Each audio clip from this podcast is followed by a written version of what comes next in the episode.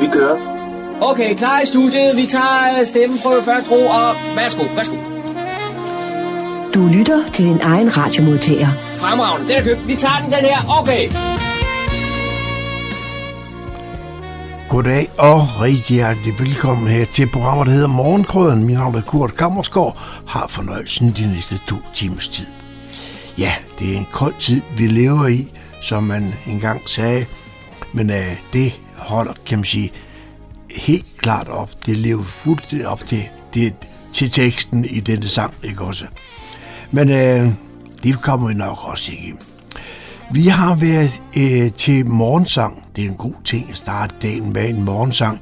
Jeg skal nok lige lade være med at prøve det af, men det foregik op i Lindehuset i Fredensborg, og vi skal høre lidt derfra. Det er noget med, at man mødes en gang om ugen, tror nok det er om mandagen, til morgensang. Så synger man sammen og får lige snak om det. Det har vi en lille prøve på, så vi skal høre her første udsendelsen i dag. John Marco har også været til julemarkedet. Det er jo sæson på det. Og det foregik ud på Fredensborg Museum ude i Avderød. Og vi skal høre lidt af indtrykket, som han gik derude fra denne dag. Og så har vi som altid lokale nyheder, som Daniel han finder på humleborg.dk. Og vi har også Cybervejret, hvor vi får information om, hvad vi skal passe på, og det nok måske også lige heroppe til jul. Det er utroligt, hvad de svindler, de finder ud af at lukke folk her og gøre. Men man skal jo ikke sige, at man er ikke bedre, end man kan sagtens selv bliver lukket ud i det. Og ja, her får vi nogle gode råd måske til, hvordan vi kan undgås at blive lukket ud af det. Så skal vi til sidste udsendelsen, der skal vi have Det uerstattelige menneske. Det er titlen på en udstilling, som kører ned på Louisiana i øjeblikket. John Marco var med dernede til pressemøde her et stykke tid siden, og vi skal høre noget lyd dernede fra, noget samtale og noget information, og nu sagde jeg lyd. Der er faktisk noget, en hel masse lyd, så vidt jeg lader mig fortælle om, der foregår dernede. Og så skal vi også bringe en advarsel. Vi bringer en advarsel, som det vist nok hedder, ja. Der kan forekomme julemusik i denne uges udgave af Morgenkrydderen. Ja, vi ved det ikke, men det kan godt forekomme. Og så er det sagt på forhånd. Rigtig hjertelig velkommen til Morgenkrydderen, og god fornøjelse de næste 2 timer.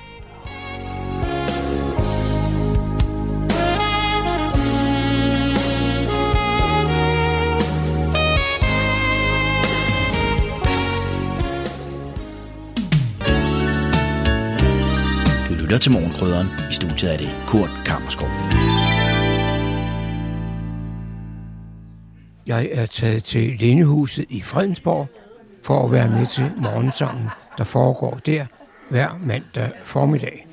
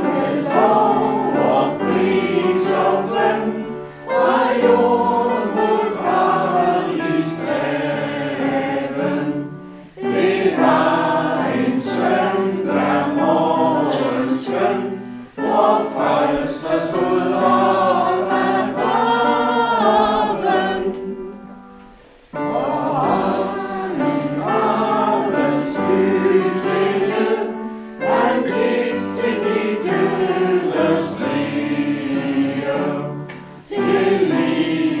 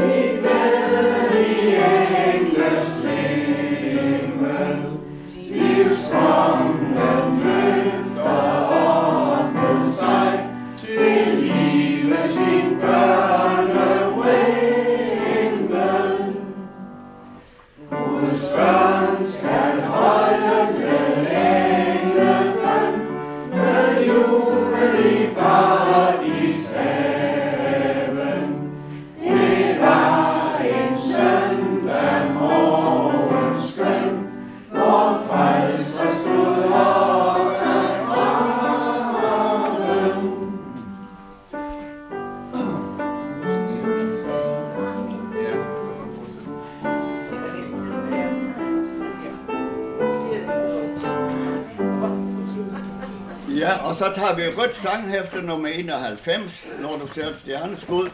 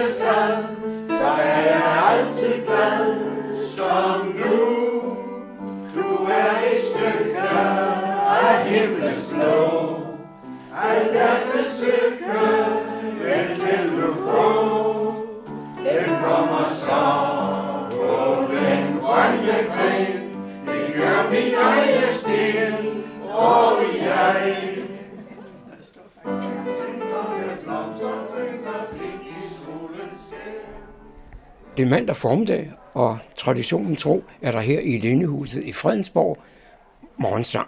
Og så står jeg sammen med, jeg tror det er initiativtageren, Jens Anton. Hvor længe har I sunget de her morgensange?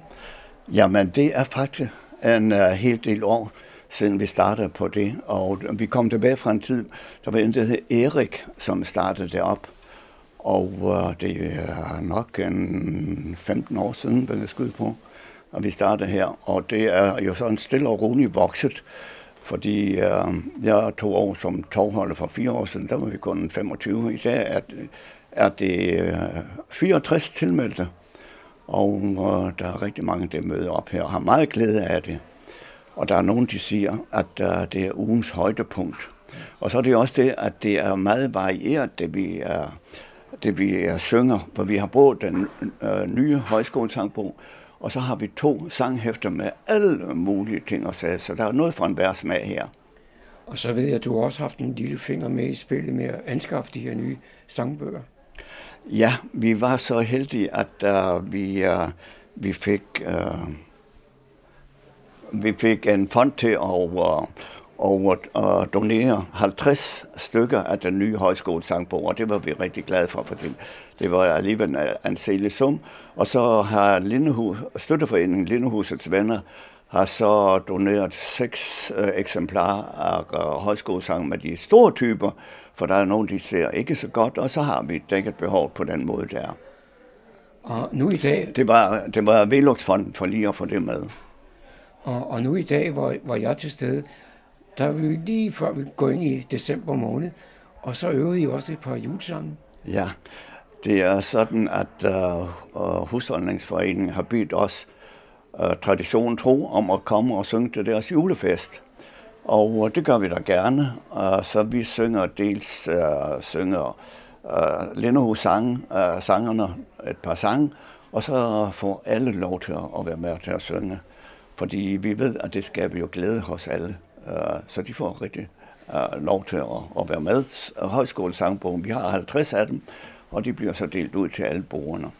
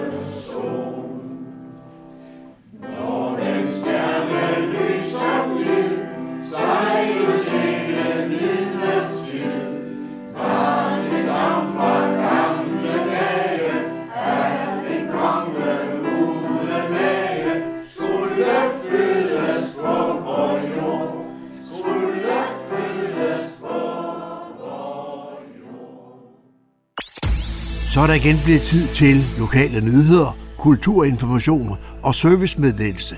De er alle sammen hentet fra humleborg.dk. I studiet er det Daniel Jørgensen. På seneste byrådsmøde i Fredensborg Kommune blev der truffet en principiel beslutning om, hvorvidt der skal indføres bopælspligt i kommunen. Og samtidig besluttede man, hvorledes dette skal effektueres. Punkter havde først været forbi økonomiudvalget, hvor et flertal på 7-4 besluttede at indstille til byrådet, at der indføres bopælspligt i kommunen. Byrådets opgave er at varetage borgernes interesser. Borgerne er dem, der bor her, og ikke personer i udlandet uden tilknytning til os, udtalte Venstres byrådsmedlem Carsten Bo Nielsen forud for byrådsbehandlingen og fortsætter. Borgerne skal kunne beholde deres bolig som fritidsbolig, hvis de f.eks. udstationeres i en periode i udlandet. Det klares ved en smidig dispensationsordning og sikrer borgerne mod usikkerhed om deres bolig og deres fremtid. I byrådet var debatten i salen blandet. En debat på henved en times tid, hvor mange tog ordet med argumenter for og imod. Borgmesteren pointerede undervejs, at der ikke kommer en ekstra medarbejder til at administrere ordningen og sagde, jeg har mere tillid end andre her i salen og har ikke hørt, at det skaber problemer i andre kommuner at håndtere bopælspligten. Fredensborg er den eneste kommune i Region Hovedstaden undtagen Bornholm, der ikke har haft bopælspligt for helårsboliger. Ejendomme i Fredensborg Kommune, der ikke er beboet af ejeren, ligger fortrinsvis i Gammel Strandvejkvarteret, Mikkelborg, Sørup og visse landejendomme. Sagen blev vedtaget med et flertal på 16-11 for indførelse af bopælspligt i kommunen. Det anslås at hen ved 200 boliger i kommunen vil blive berørt af bopælspligten, men det bliver nu afdækket, oplyser Per Fros Henriksen efter mødet. Er du et barn og har noget legetøj, som du ikke længere bruger, men som andre kan få glæde af, så er der mulighed for at sælge det på Kulturstationen, når de holder loppemarkedet for børn lørdag den 9. december kl. 13-16. Kulturstationen i Humlebæk afholder nemlig børnejuleloppemarked, hvor børn med brugt legetøj kan glæde andre ved dette indendørs juleloppemarked i deres lokaler ved Humlebæk station. Der bliver sat borde op, så man ikke behøver at tænke på det, men blot have sit gamle brugte legetøj med. Man skal ledsages af en voksen, som sammen med barnet er ansvarlig for køb og salg. Det man ikke får solgt, skal man tage med hjem igen. Der er maksimalt plads til 30 børn, og tilmeldingsfristen er 8. december. Tilmelding sker via Kulturstationens hjemmeside. Matias-koret i Hillerød tænder igen i år julelys i mørket og deler ud af deres musikalske og stemningsfyldte julemusik, når de optræder søndag den 10. december kl. 15 i den smukke Nyhuse Kapel på Kapelvej 1 i Hillerød. Koret ledsages af Lars Emil Ries trio, som også krydrer koncerten med egne numre. Lars Emil Ries er en dynamisk og dygtig jazzmusiker med blandt andet nominering til DMA Roots 2022 på CV'et. Koncerten dirigeres af den entusiastiske og dygtige dirigent Niels Boswold. Repertoiret er blandt andet en dejlig vintersuite, en jazzificeret udgave af gamle danske sange og musiknumre i en herlig blanding af kor, trio og dirigent. Skønne, kendte og ukendte julenumre samt fællesange, så alle bliver en del af koncerten. Det var, hvad vi havde for denne gang af lokale nyheder, kulturinformationer og servicemeddelelse fra humleborg.dk. De var oplæst og redigeret af Daniel Jørgensen. Her på Radio Humleborg bringer vi nu et lokalhistorisk indslag. Jeg står på Fredensborg Museum i den gamle rytterskole i Avderød, og anledningen er, at man netop i dag åbner årets julemarked. Og Nina Dolris, hvad går det marked ud på? Det går jo ud på, at vi skulle have noget hyggelig julestemning herude. Vi skulle fortælle folk, at museet er mere eller mindre åbent igen. Og så har vi lukket forskellige stadeholdere, kalder jeg dem, til at komme og sælge deres ting. Det er kunsthåndværk fra lokalområdet, det er kurveflet, det er vævede ting, det er tasker, det er nogle rigtig søde nisser. Og så fik vi også lidt et bagsværd af Chris med, fordi vi synes der skulle være nogle smagsprøver. Og ved siden af Nina, der står Eva Træng Nielsen. Og Eva, jeg forstår, du ved lidt om stedets historie.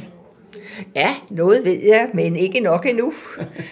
Det kommer nok. Jeg har før arbejdet med lokalhistorie, men det har hovedsageligt været i København og i Helsingør. Så jeg er på en stejl læringskurve om den kommune, jeg rent faktisk har boet i siden 1970'erne. Måske skulle vi høre lidt om den nystartede forening, der her har med stedet her at gøre. Jo, det kan vi da sagtens fortælle om. Altså, vi havde stiftende generalforsamling i august måned. Der blev vi så valgt som bestyrelse.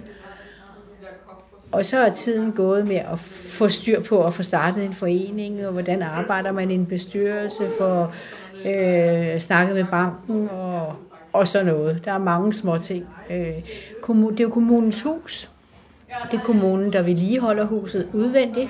Det er vej og park, der skal slå græsset og klippe hækkene. Og finde ud af, hvordan alt sådan noget fungerer, det er faktisk, det tager noget tid, vil jeg sige. Ja.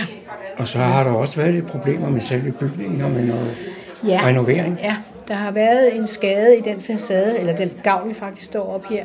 Så derfor har tingene været pakket sammen. Og så skal der skifte stråtag på huset. Og derfor har en del andre ting været pakket sammen. Og museet har ikke været åbent i, det er vel snart et par år nu, det ikke har været åbent. Og det skal vi jo have lavet op på. Og så i løbet af 2024, der åbner vi igen med en begrænset udstilling. Vi har fliserummet, som vi står her i, det er klar. Og vi har skolestuen, og så kommer der lidt mere. Og så vil der komme mere hen ad vejen. Og så kommer der jo også, prøver vi at lave nogle arrangementer her i vinter og foråret, ikke? Hvor vi ikke er afhængige af bygningen her, og som, hvor at vi måske prøver at samle borgerne omkring den identitet, det sted, de rent faktisk bor, og fortælle, hvad der rent faktisk er, og hvad de selv kan gøre. Og jeg går meget op i kulturlandskaber, og så hele kulturmiljøer. Så det er noget af det, jeg vil tage fat i her. Foregår det som foredrag, eller?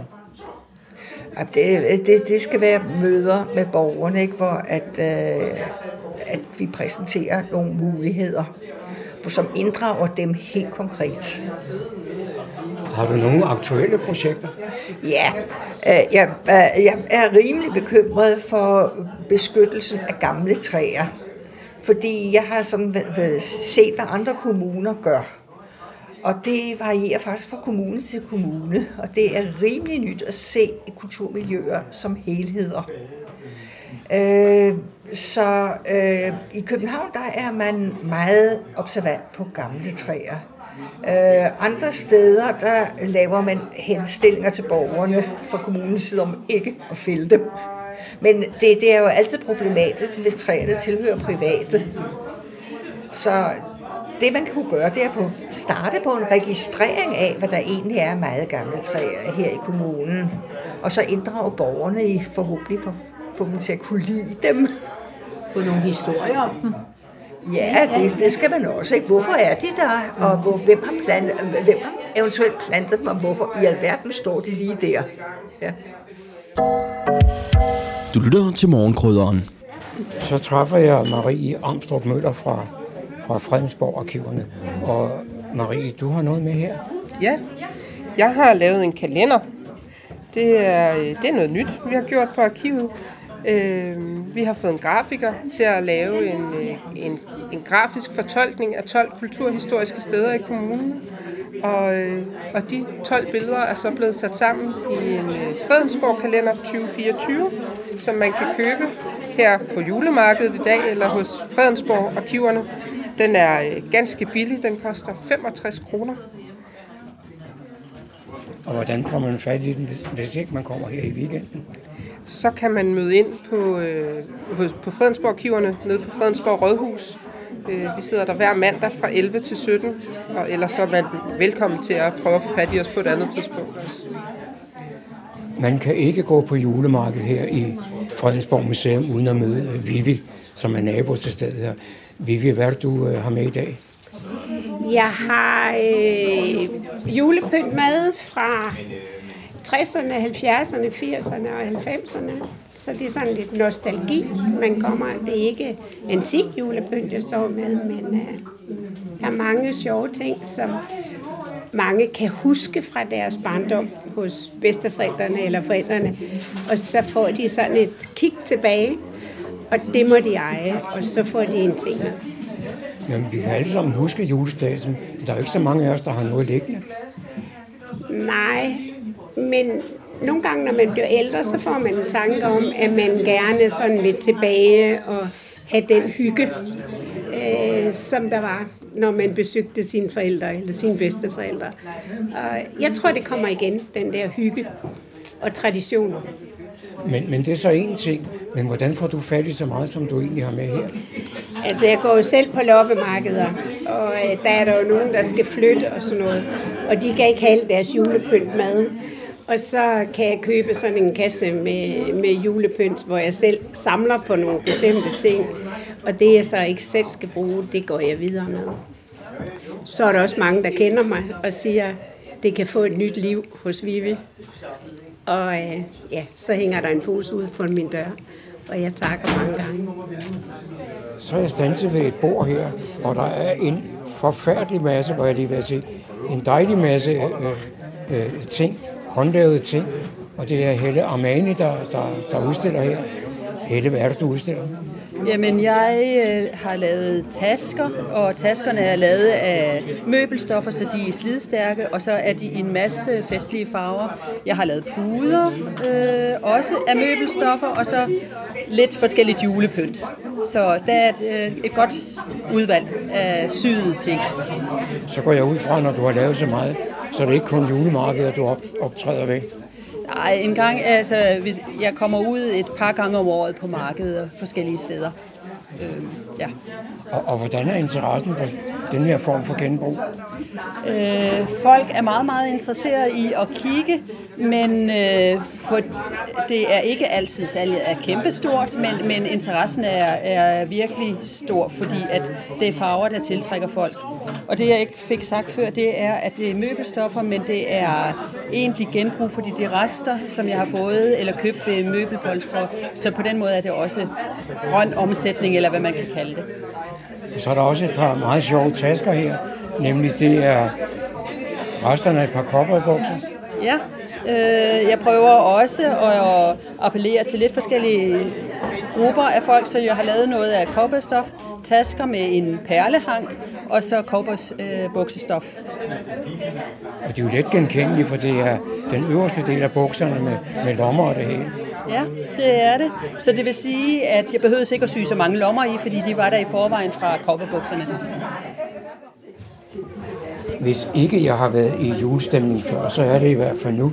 Jeg standser ved en udstilling her, som Dorte Christiansen har med.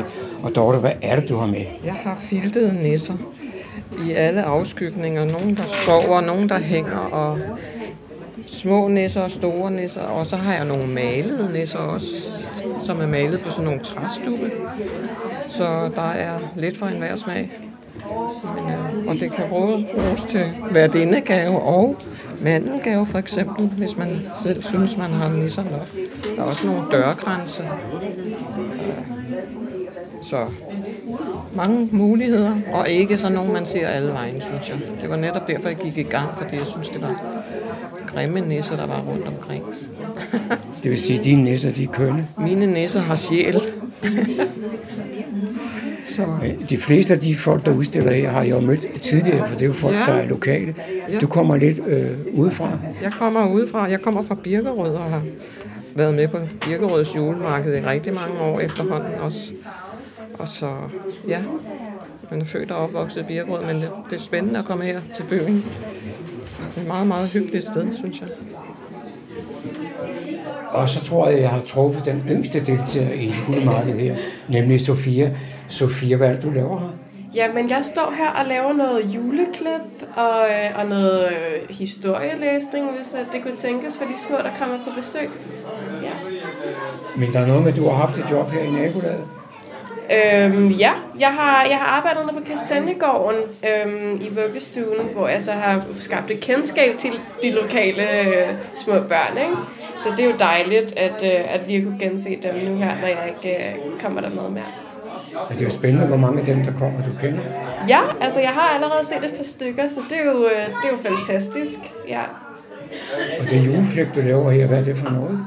Jamen, det er jo lidt af hvert. Altså, det skal jo være noget håndgribeligt for de små, så nogle meget simple former og figurer. Jeg har lidt mus og en engel og sådan noget, så det er jo, ja.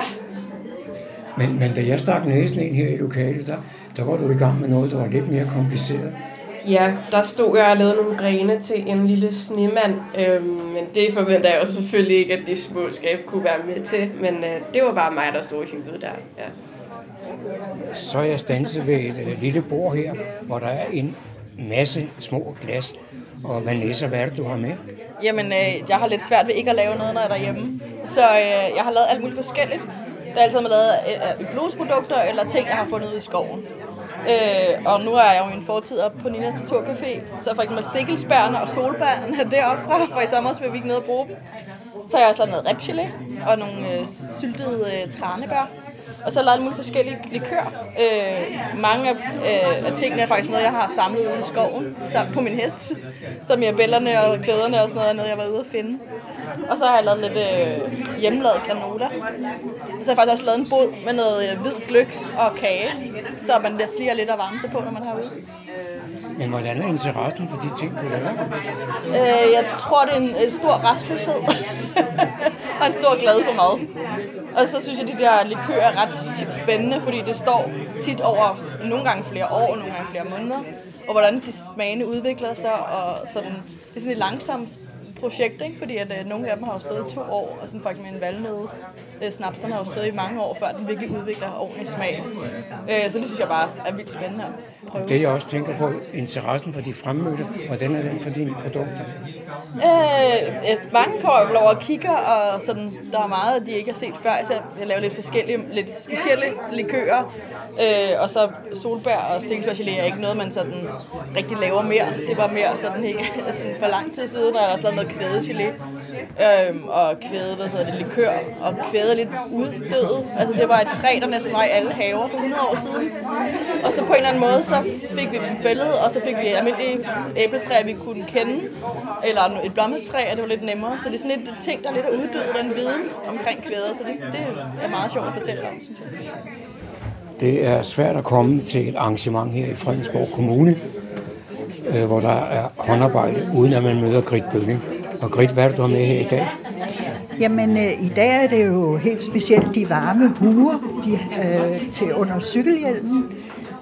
Og så er det jo hattene, der også gør sig, og folk er jo meget glade for at prøve hattene. Og man sætter jo sin hat, som man vil. Ikke? Så på den måde, så er det også sjalerne, der gør sig nu her. Ikke?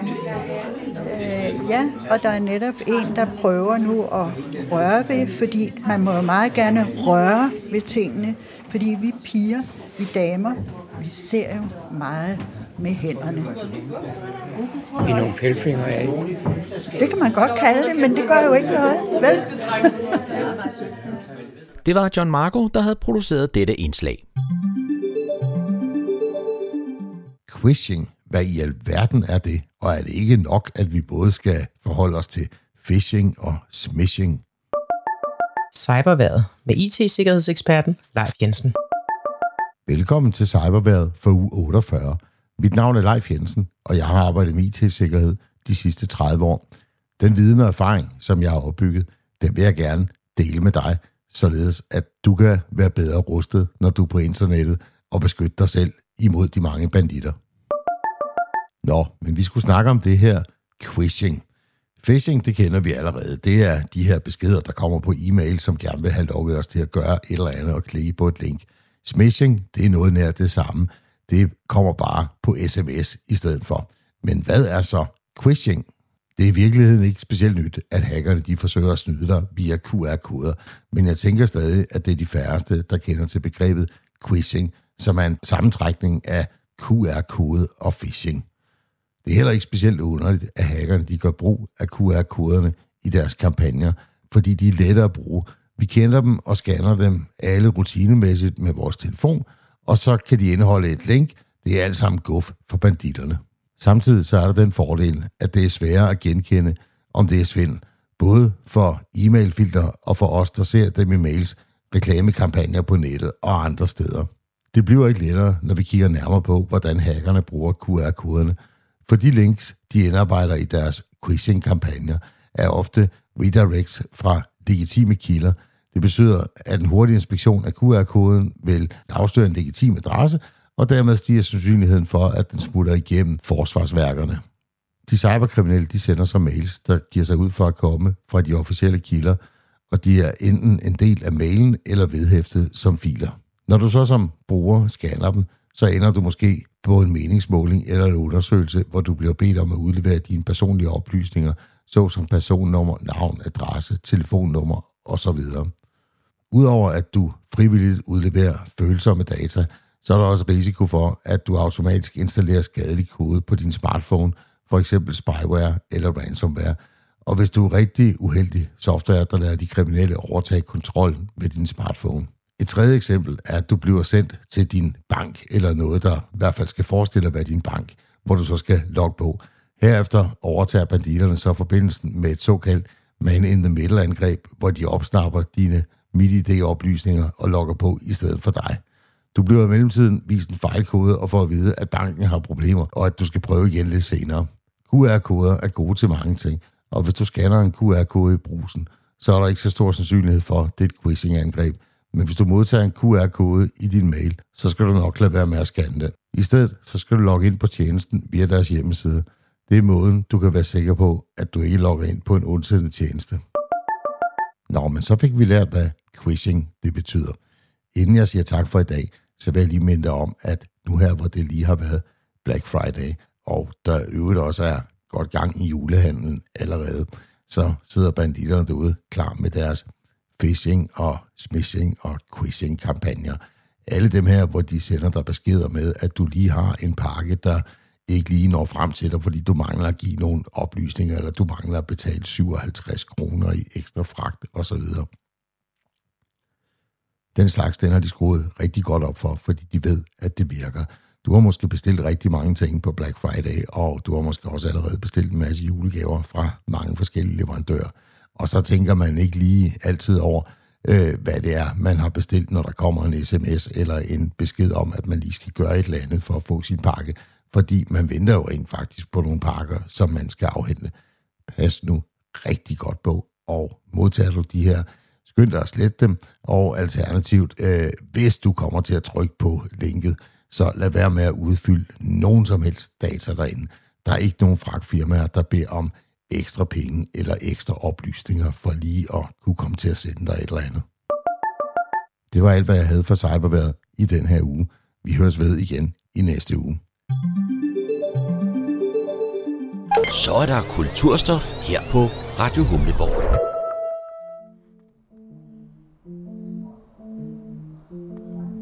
Onsdag den 22. november var der pressemøde på Kunstmuseet for Moderne Kunst, Louisiana i Humlebæk. Det drejede sig om udstillingen Det uerstattelige menneske, der handler om kreativitetens vilkår i den kunstige intelligens tidsalder. Udstillingen har en hel del installationer, hvor der er en masse spændende billeder og en masse spændende lyd. Derfor krydder jeg optagelsen her med et par lydeksempler fra udstillingen. Nu giver vi så ordet til direktør Poul Erik Tøjner. Velkommen til Kreativitet, som den har heddet i 2 år. Arbejdstitlen, nu hedder den Det uerstattelige menneske. Jeg skal sige noget overordnet ganske kort, og så tager kuratoren over. Det er Mathias, som står over i hjørnet der og venter. Spændt. Jeg har lige gået igennem udstillingen. Vi har arbejdet til for 5 minutter siden. Det er et meget, meget stort og komplekst show. Og selvom det har været undervejs i 2 år i hvert fald, så er det alligevel sådan, at det kører op til sidste minut med montering osv. Det slog mig, at der er en hel sektion, der handler om kedsomhed. Jeg kan sige, at det eneste, I ikke kommer til i den her udstilling, det er at kede jer. Fordi det er så multifacetteret. En udstilling med så mange fortællinger og så meget input og så meget påvirkning, at man bliver ør i hovedet. Og det skal I ikke være ked af. Så det, vi anerkender det simpelthen ikke, det vil sige på forhånd for at styre pressen alt det overhovedet kan. Vi anerkender det ikke som en anke, at man ikke kan finde rundt i udstillingen. Okay. Det er en del af pointen her. Det kan man altså også godt. Men ja, det kan du sige noget om. Det var kun mig. I got lost. Det peger lidt på, hvad det er for en genre, og den vil jeg sige lidt om, fordi det er jo det overordnede billede af det, vi laver i programmet. Flere af jer har jo år på bagen, så I har været her tidligere, og I har set måske Arktis, eller Mora, eller Månen. Hvis I kommer om et år, så ser I en stor udstilling om havet, og det er en serie af temaudstillinger, hvilket hed i gamle dage. En serie af temaudstillinger, som forsøger at komme omkring et fænomen, et begreb, noget i tiden, noget i vores forestillingsverden, i vores historie, i mytologien, whatever. Den nærliggende fejlslutning, som kuratorium her, det er, at man begynder med det her begreb, og så går man ud og finder illustrationer til det. Det er en helt klar faldgruppe, og man kan aldrig sige sig fri for, at det er sådan, det kommer til at fungere, men vi gør alligevel noget andet. De her temaer er ikke hentet i sådan en lille idehistorisk håndbog over evige topics. De er hentet ved at kigge på kunst. Så de kommer til os, fordi vi faktisk ser, at der i samtidskunsten sker rigtig meget, som peger i den retning, i den retning og i den retning. Da vi lavede Arktis, som Mathias sjovt nok også var meget instrumentelt placeret i, så var det egentlig dig, der sagde, at der er utrolig mange kunstnere, der beskæftiger sig med det der. Det var ikke fordi, vi sad og tænkte på Grønland og Donald Trumps handelstilbud om 8 år og Nordkalotten, der smelter. Det kom en anden vej fra, og sådan er hele den her historie om kreativitet. Den er også kommet en anden vej fra, nemlig fra det, kunstnerne laver. Og det er jo sjovt, fordi det siger en lille smule om, hvor kunst befinder sig i dag. Da jeg kørte op i morges, så tænkte jeg på en oldgammel traktat. Når jeg siger oldgammel, det er fordi den er fra 20'erne, som hedder Menneskets fordrivelse fra kunsten. Den er skrevet over Ortega y Gasset, som er en meget, meget stor spansk kulturfilosof. Oversat af Ole Sarvi i 1945, kom som julebog og var sådan meget toneangivende. Og den handlede jo om, at hvis man kiggede på kunsten lige omkring 2. verdenskrig, så var mennesket fordrevet fra kunsten, fordi det var abstrakt kunst, det var abstrakt modernisme, Hvis I tænker på den første dokumenta, så er det alt sammen abstrakte billeder. Man kunne ikke have at gøre med det figurative, slet ikke efter 2. verdenskrig, men man kunne ikke have at gøre med det figurative, med det sociale, med det humane. Så man løftede ligesom kunsten op i en højere transcendental sfære, hvor det handler om det abstrakte. Der er jo næsten intet af det nu. Altså hvis noget er abstrakt i dag, så er det ornament. Men hvis I kigger i den her udstilling, så er der så meget konkret, figurativ, politisk, interventionistisk kunst. Og det er klart, at når hele kunstscenen ser sådan ud, så har man en skærpet opmærksomhed for de temaer, som så er i kunsten. Det kan være svært at få øje på temaet hos en Jackson Pollock, andet end kunstakten eller afkaldet til tema. Men når man går ind her, så kan man se, at der er en kæmpe samfundsmæssig, psykologisk, sociologisk, samtidsanalytisk bevidsthed hos alle de her kunstnere. Og det er den, vi på en måde responderer på med emnet. Jeg vil ikke sige andet end, at at det er jo i virkeligheden en stor samtidskunstudstilling med klassiske indspark. Det har også været en feature ved alle de her udstillinger, at vi ligesom ophæver to ting, skellet mellem fortid og nutid. Det får lov til at med et ord hentet fra udstillingen krydsbestøve hinanden. Og så har vi også blandet det kulturhistoriske og det kunsthistoriske. Og det sidste er ret sjovt at gøre i et kunstmuseum, fordi det viser sig jo, at nogle af de kunsthistoriske artefakter faktisk ved at blive løftet ud af den der snævre, sådan meget kulturhistorisk museumsagtige formidling, så får de pludselig en æstetisk side, som man kan overse, mens noget af kunsten kan få en kulturhistorisk indspyr. Så til hele den krydsbestøvning, der foregår i aksen tid og på den disciplinære akse, den frembringer, synes vi selv, noget meget produktivt. Mathias tager over nu. Jeg skal sige, at udstillingen ligesom delvis, ligesom de forrige, er støttet af både A.P. Møller, Robel og Ludvig Hansen-fonden. Meget generøst. Det er et meget omfattende projekt at lave så store udstillinger. Det trækker på mange menneskers velvilje og generøsitet og engagement.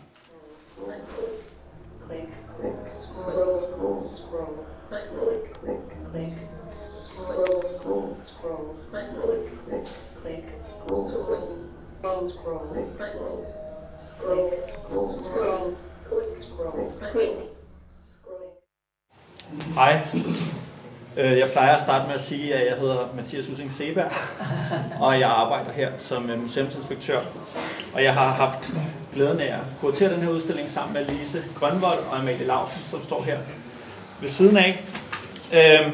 Og derudover er der enormt mange mennesker her på museet, som har haft en afgørende rolle i det her projekt. Konkret været med til at bygge den op, eller i samtaler om projektet undervejs. Og det samme gør sig gældende med eksterne, som vi har trukket på i processen. Så takkelisten i kataloget er lang. Vi går igennem udstillingen. Jeg har lyst om lidt, men jeg vil lige sige nogle grundlæggende ting om projektet her først. Som Bolek siger, så har det været længe undervejs. Først som en løs idé, ansporet af møder med kunsten på alskens museer rundt omkring i verden. Samtaler med kunstnere om kreativitetens betydning, livsvilkår, samfundsudvikling osv. Siden blev det en mere konkret ting besluttet af mine kolleger og mig, ansporet af vores løbende diskussioner om uddannelse, nulfejlskultur, kulturens vægtning i samfundet, kunstig intelligens og meget mere. Og sådan starter det meste her i samtale mellem folk. Den udstilling er tværfaglig i mere end en forstand. Først og fremmest, fordi vi blander kunst, litteratur, musik, videnskab og kulturhistorie.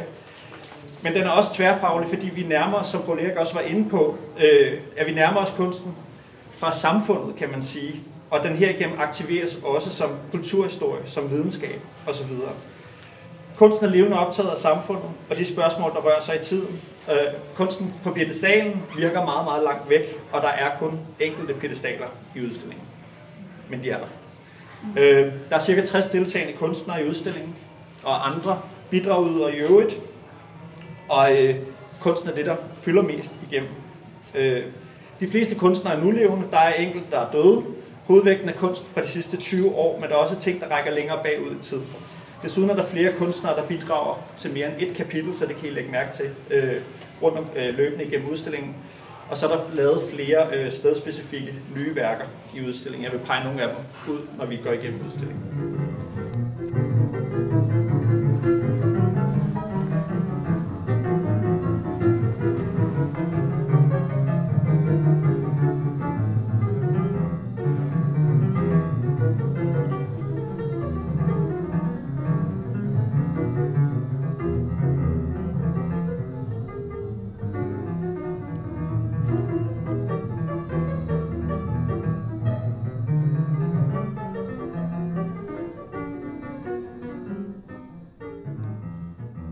Udstillingen handler om kreativitetens vilkår, og når den gør det, så tillægger den automatisk kreativiteten en betydning for samfundet. Er kreativitetens trivsel også, til dels i hvert fald, er samfundets trivsel. Men det er klart, at vi ikke nødvendigvis er enige om, hvad begrebet betyder. Indtil for nylig, nu handler det meget om kunstig intelligens, men indtil for nylig har man måske først og fremmest forbundet med to ting. Det ene handler om den personlige udfoldelse af et eller andet talent. Det er typisk, at vi kalder folk kreative, når de kan et eller andet kunstnerisk. Og det andet, den anden hyppige bruger ordet, har ofte med sådan hippe tech-virksomheder at gøre. Virksomheder, der vil have kreative medarbejdere, og på forskellige måder forsøger at fremdyrke det. Ikke mindst gennem design af arbejdsmiljøer, der skulle være særligt fordrende for idégenerering, og som tit tager udgangspunkt i progressive pædagogiske idéer, som blandt andet historisk har været brugt til designmiljøer til børn, som bedst støttede deres udvikling og kreative udfoldelse. I virksomheden handler det kreative altså grundlæggende om profitforøgelse, eller hvordan kan man klemme mere saft ud af en eller denne citron. Begge gængse forestillinger om det kreative handler altså på en eller anden måde om at skabe noget nyt, om at skabe værdi. Hvorvidt nogen er kreativ, handler derfor også om, hvad vi synes er værdifuldt. Og derfor handler denne udstilling grundlæggende om det. Hvad er det, vi lægger vægt på? Hvad har værdi for os, for samfundet? Vi vil gerne gøre det klart, at udstillingen er udsprunget af en del fortvivlelse over, lad os sige, hvordan vi værdiansætter i vores samfund.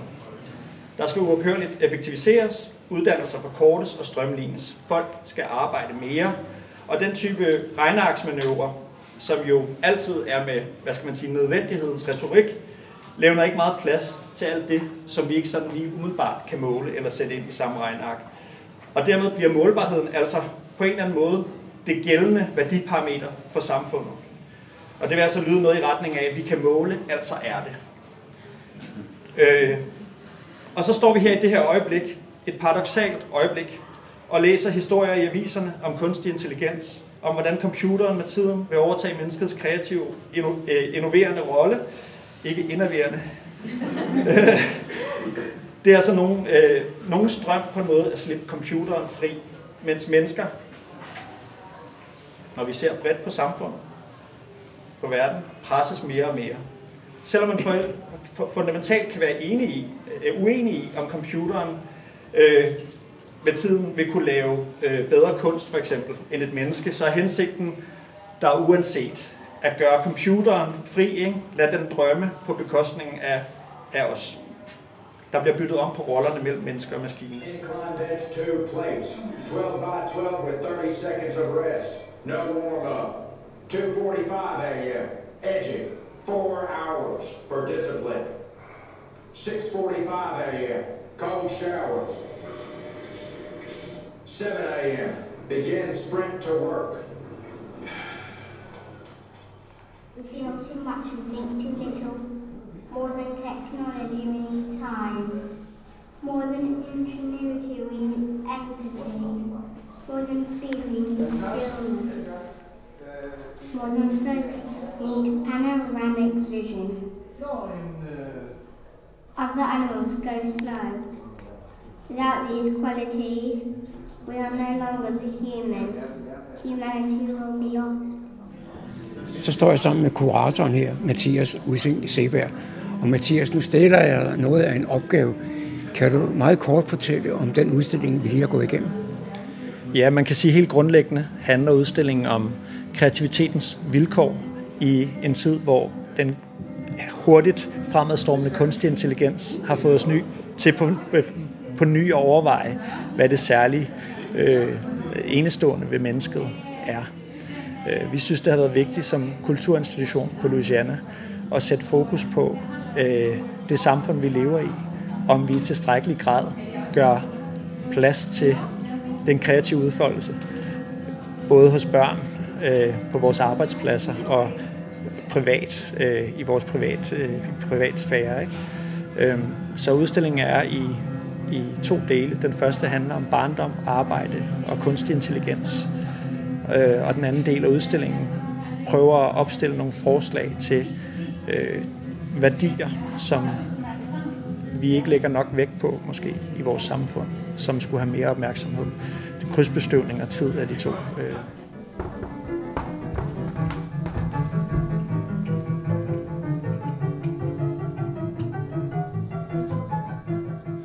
Hvordan kan man egentlig se udstillingen? Den er her til 1. april, så det er jo 5 måneder, må det være, så man har lidt tid at løbe på, og den fylder hele Louisianas sydfløj.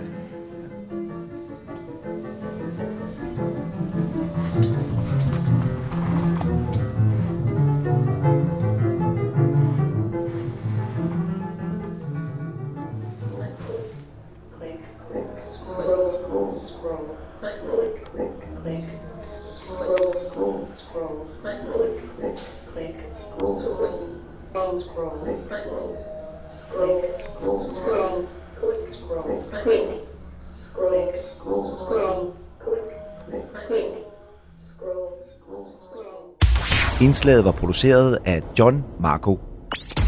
Så er der igen blevet tid til lokale nyheder, kulturinformation og servicemeddelelse. De er alle sammen hentet fra humleborg.dk. I studiet er det Daniel Jørgensen. Ved byrådsmøde mandag den 27. november fejrede man, at Fredensborg Kommune nu har afviklet den sidste ordinære gæld til KommuneKredit. Det sidste afdrag var på 4,738 millioner kroner. Renterne på gælden har i en årrække lagt beslag på store beløb af kommunens drift. Det er penge, der nu kan bruges på noget andet. Det har været et dedikeret mål for flere af de lokale politikere gennem de senere mange år, at Fredensborg Kommune som en af de eneste i landet kan blive gældfri, og nu lykkedes det med alles indsats. Dermed kommer Fredensborg med blandt de få kommuner i Danmark, der er gældfri. Blandt de øvrige er Tårnby, Nyborg og Billund kommuner. I forbindelse med budgetaftalen, der blev indgået tidligere i år, udtalte borgmester Thomas Lykke Pedersen om kommunens økonomi, at den er solid, og at Fredensborg bliver Nordsjællands eneste gældfri kommune, og blot en af 5 kommuner i Danmark, som er gældfri, hvilket giver både frihed og muligheder. Det lån kommunen nu har betalt af på, var optaget hos KommuneKredit, der er en særlig finansiel virksomhed, som er med til at sikre kommuner og regioner mere lokal værdi for borgernes penge, og hvor de kan få en enkel og hurtig adgang til finansiering af projekter. KommuneKredit udbetalte de første lån i Danmark helt tilbage i 1899. Har du en elcykel? Eller har du overvejet at anskaffe dig en, så vil Fredensborg Kommune meget gerne tale med dig om til- og fravalg af elcyklen som pendlertransportmiddel. Kommunen søger nemlig interviewpersoner, der har lyst til at fortælle om deres transportvalg i hverdagen med fokus på til- og fravalg af elcyklen. Interviewene er en del af et større projekt, der udføres i samarbejde mellem Lejre, Fredensborg og Holbæk kommuner med støtte fra Vejdirektoratets cykelpulje.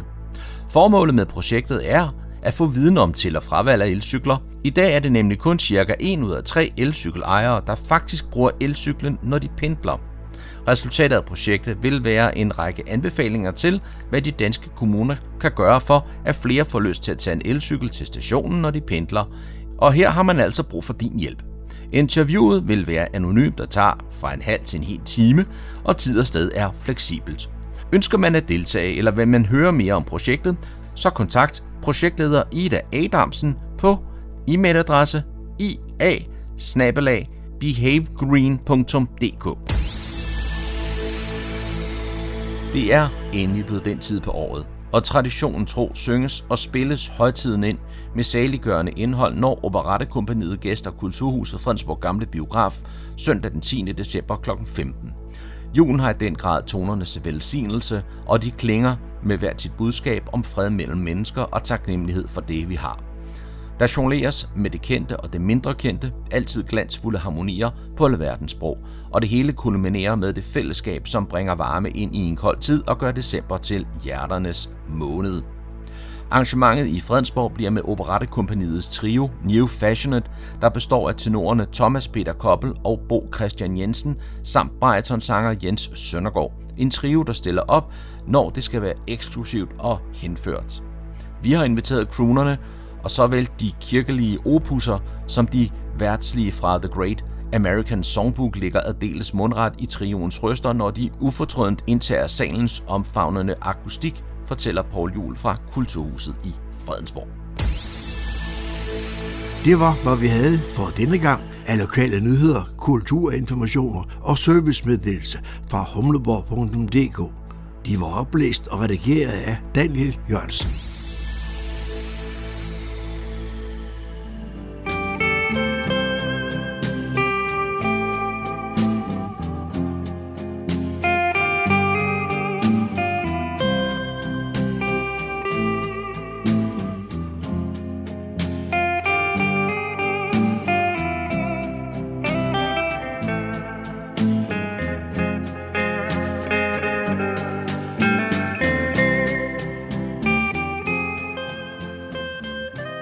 Toner fortæller os, at vi er nået til afslutningen på denne uges udgave af programmet, der hedder Morgenkrydderen.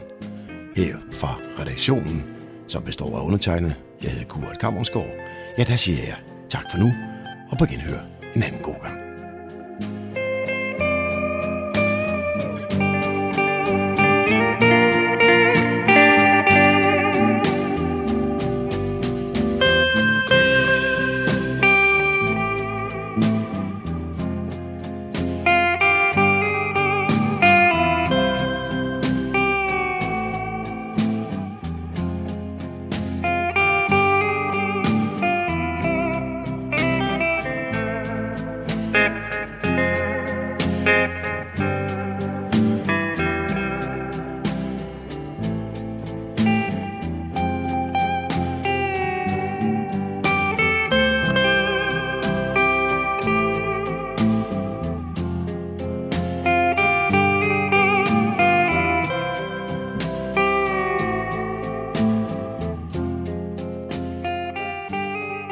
Fredensborg Lokalradio, Radio Humleborg, Nordsjællands mest voksne lokalradio.